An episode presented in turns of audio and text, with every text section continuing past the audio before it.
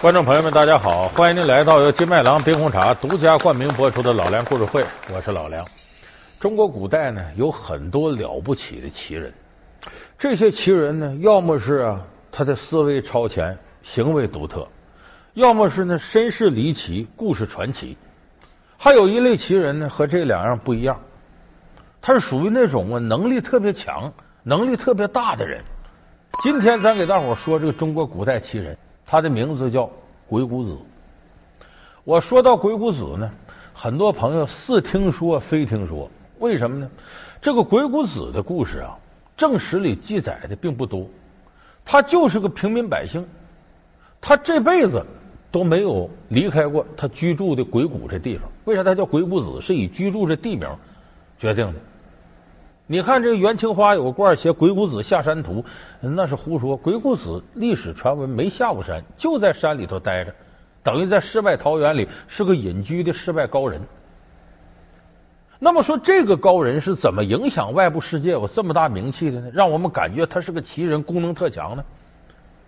就是他教出来的徒弟，影响了战国中后期的格局，直接促成了秦国一统天下。中国历史上出现第一个皇帝，可以说鬼谷子是这个政治乱局的缔造者和终结者。尤其教出这四个徒弟孙膑、庞涓、苏秦、张仪，影响了战国中后期整个的政治格局。那咱们今天就结合他这四个高徒来说说鬼谷子能耐得有多大。两名兵家的旷世奇才，一场忍辱负重的复仇战役。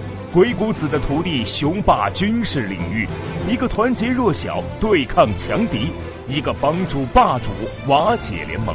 鬼谷子的徒弟左右天下局势，心怀不同志向的学生怎样实现抱负？老梁故事会，神人鬼谷子的两个人呢，是战国时候的人。他们俩呢，一开始到鬼谷里找鬼谷子，就是想学能的求艺。一晃呢，学了有四年多，庞涓先忍不住了，说：“师傅，我觉得我能力差不多了，我想下山试试去。”说问师弟孙膑：“你跟我下山不？”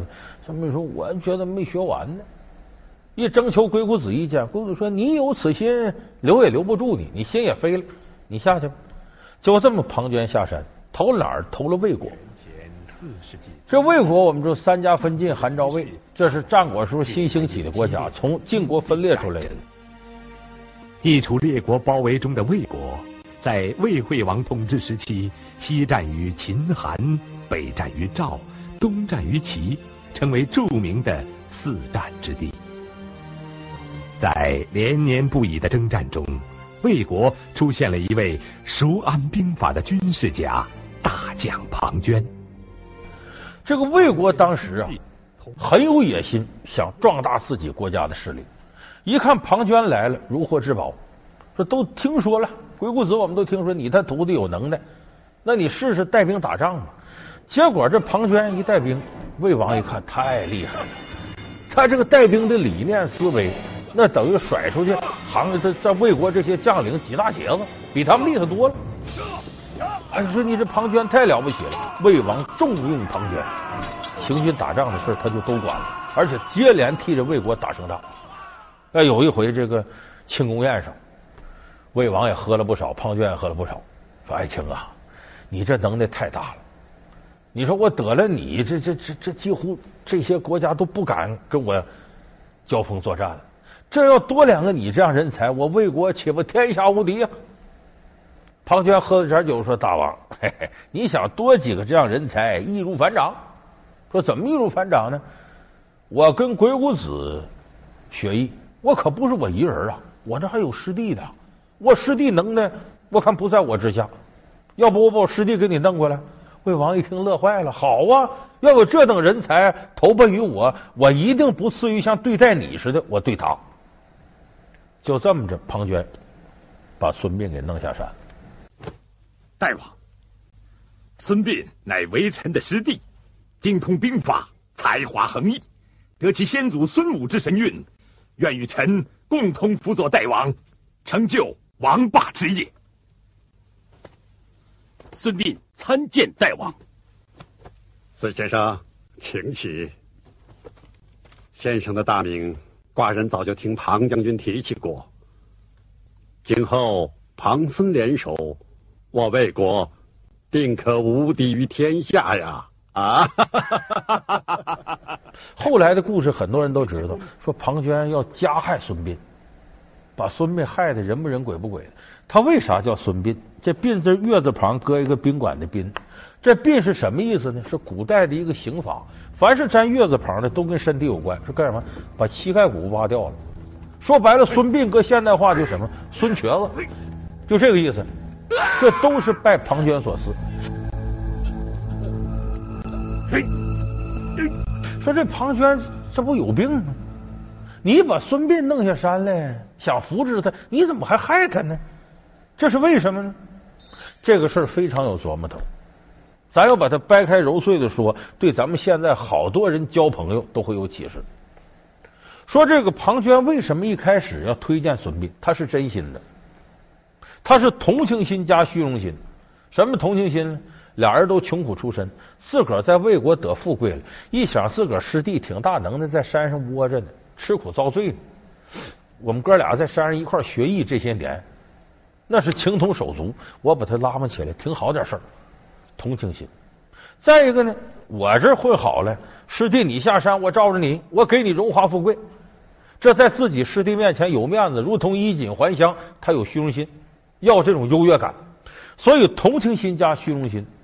庞涓举荐孙膑是真心实意，那不是假的。哎，师弟，快快请起。兄弟之间不必客气。诸位将军，他就是我的师弟孙膑。虽然目前只是本府的客卿，但他的才华在我之上。今后你们如何对待本帅，也就如何对待客卿。拜见孙先生。这个咱们每个人身上都有这些东西，同情心和虚荣心。那说为什么他后来又整孙膑呢？这个孙膑下山之后啊，推荐给魏王。魏王一看你多大能耐，是骡是马拉出溜溜啊，所以很多事让孙膑行军打仗。结果孙膑展示出这才华呀，了不得！而且凡是交代给他任务，完成的比庞涓都漂亮。结果魏王和魏国大臣一看，说这小子比庞涓厉害。这一厉害，魏王就开始宠幸孙膑，就一点点冷落了庞涓。大王，果真把军国大事托付给孙膑。这是宫里刚刚传出来的消息。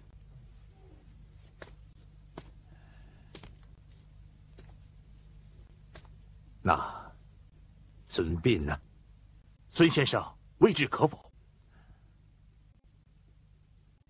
嗯。庞涓这时候心里不平衡，为啥呢？我把你弄下山的，我想给你荣华富贵，结果你跟我一个槽子里抢食。把原来我的这种受宠都让你拿下来，我的这些利益范围让你给染指了，所以这个时候庞涓一看，你这孙膑威胁到我的地位了，他才开始进谗言陷害孙膑，一直到把孙膑害的两个膝盖骨都剜掉了。后来孙膑是装疯卖傻逃过一劫，逃到齐国。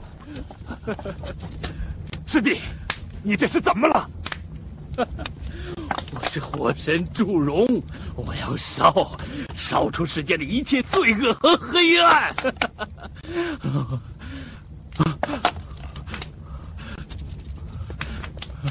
开天辟地的盘古大帝啊！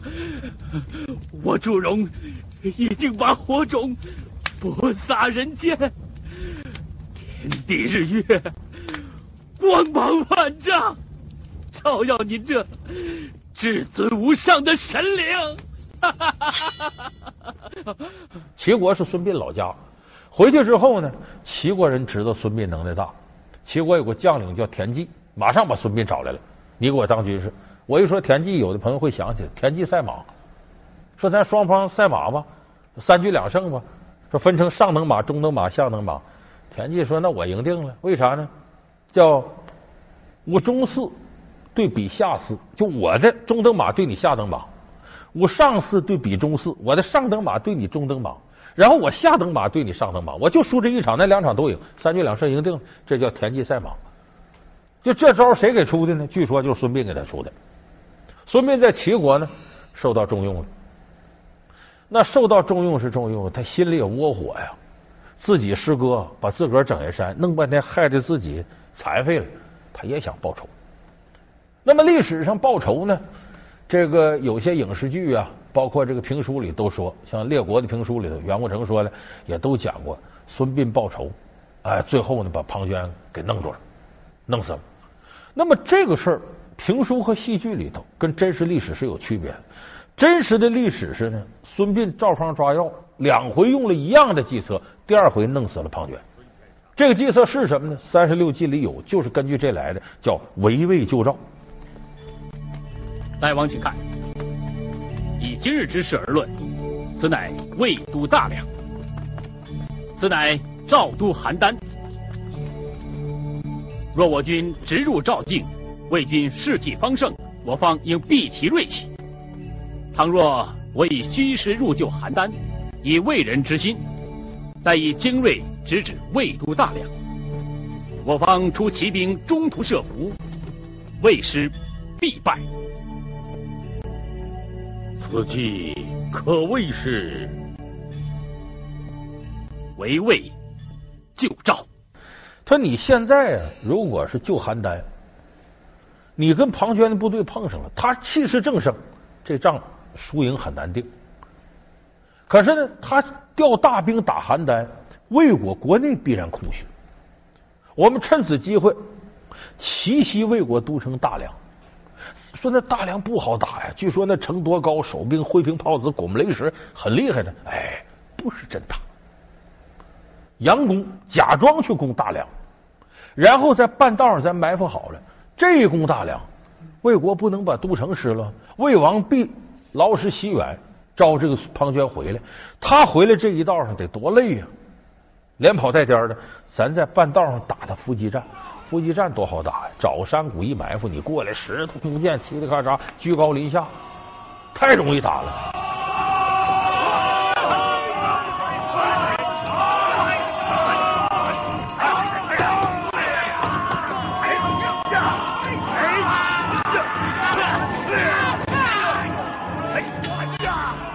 而且这么干呢，咱咱要解赵国之围，咱还损失兵力。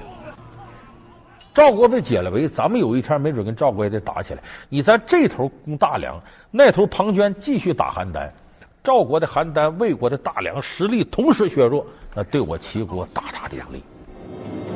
在当今天下，能算计我庞涓的，只有你孙膑。住口！庞涓，你的死期到了。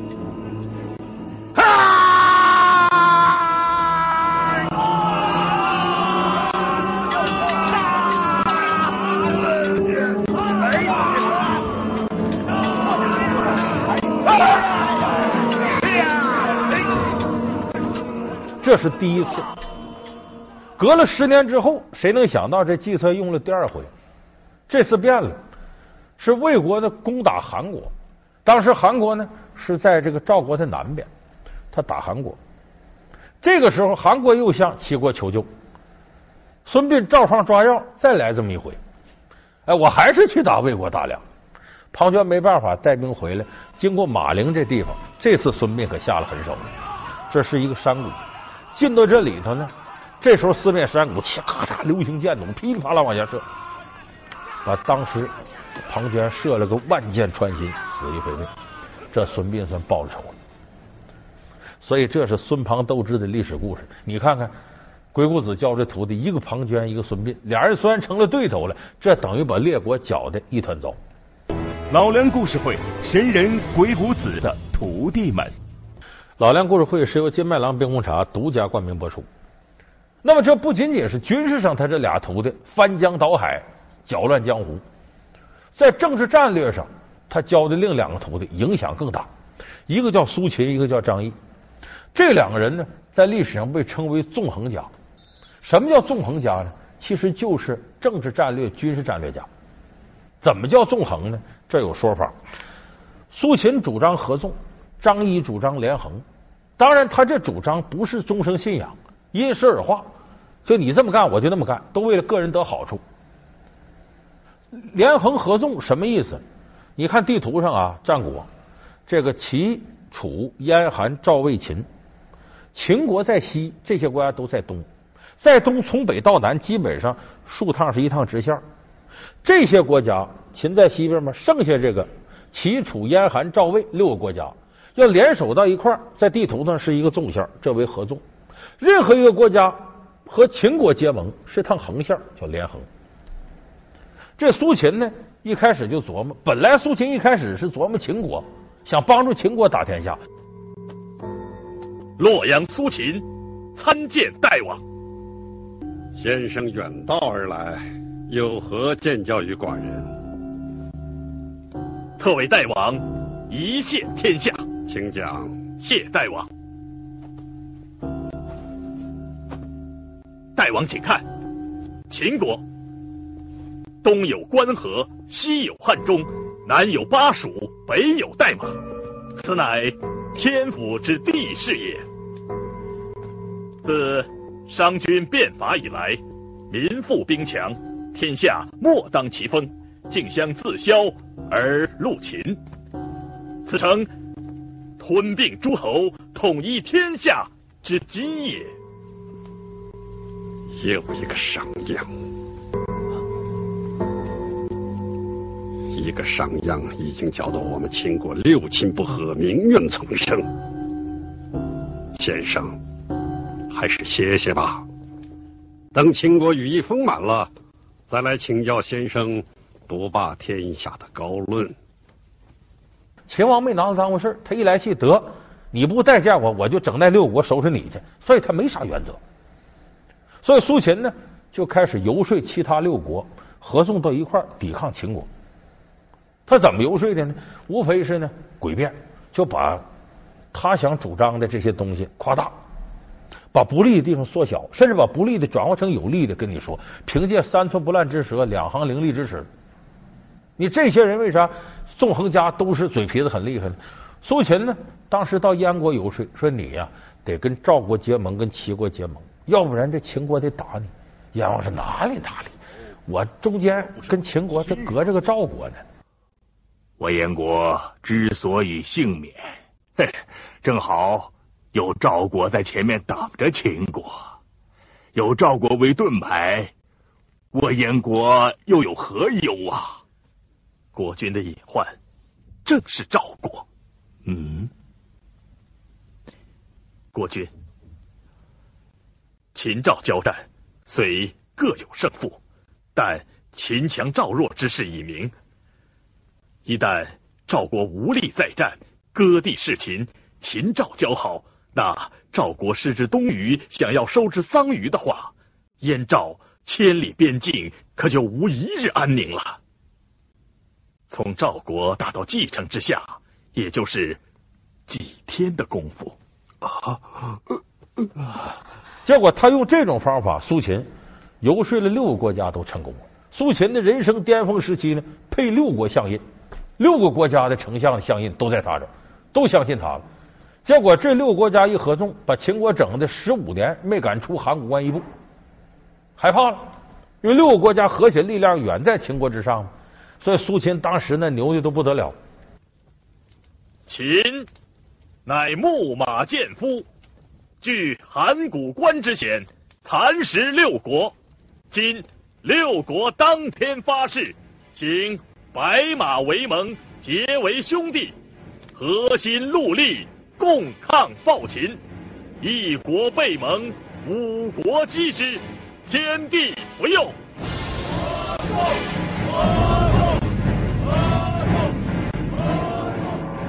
所以苏秦当时是很威风的。那么张仪一开始呢，也想按这合纵的路子，可是风头都被他师哥苏秦抢去了。而且他也像孙膑一样，他后下山，从鬼谷子门下后出来了。他一琢磨呢。呃，到这个苏秦门下，就说师哥，我投奔你了。没想到苏秦挺冷落的。来人呐，来，先生，什么事啊？什么事儿？你还问我什么事儿？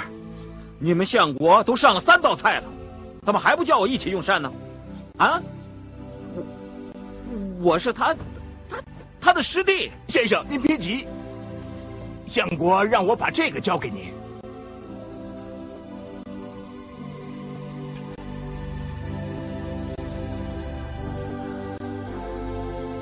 好啊，他竟敢如此待我！张仪来气了，这门下都师哥这么整我，一来气走了。走了的时候，苏秦有一个手下追上他，说：“张先生，我家主子不是瞧不起你，他是想让你帮他干件事。现在呢，这六国同盟啊，有时候危在旦夕，你呢想让你呢到楚国呀，到齐国来回通使。”凭你三寸不烂之舌，你有能耐，让这两个国家安安稳稳的，先别散伙，就是让你有用的。就这么，张仪才明白过来了。哦，但张仪当时看清楚这形势了，这六个国家已经合纵了有些年了，秦国的危机一点点消退了，再加上六个国家领导班子都换了，这内部同盟啊有些小摩擦，趋于土崩瓦解。张仪一看，逮住这个机会，我甭管苏秦嘱咐我啥，我得干我的事业。六国合纵，其实不小啊！如任其下去，秦国危矣。不知众卿有何良策？大王，其实此次六国联手，无非是迫于秦国的压力。只有秦国安坐不动，压力消解，六国之君各怀心思。必会转而内讧。其实，秦国只要派一使臣，诱之以利，晓之以害。到了那个时候，则合纵之约不攻自解。所以，张仪后来用一些欺骗手段，把这个合纵给瓦解了。所以，你看苏秦、张仪两个人到最后。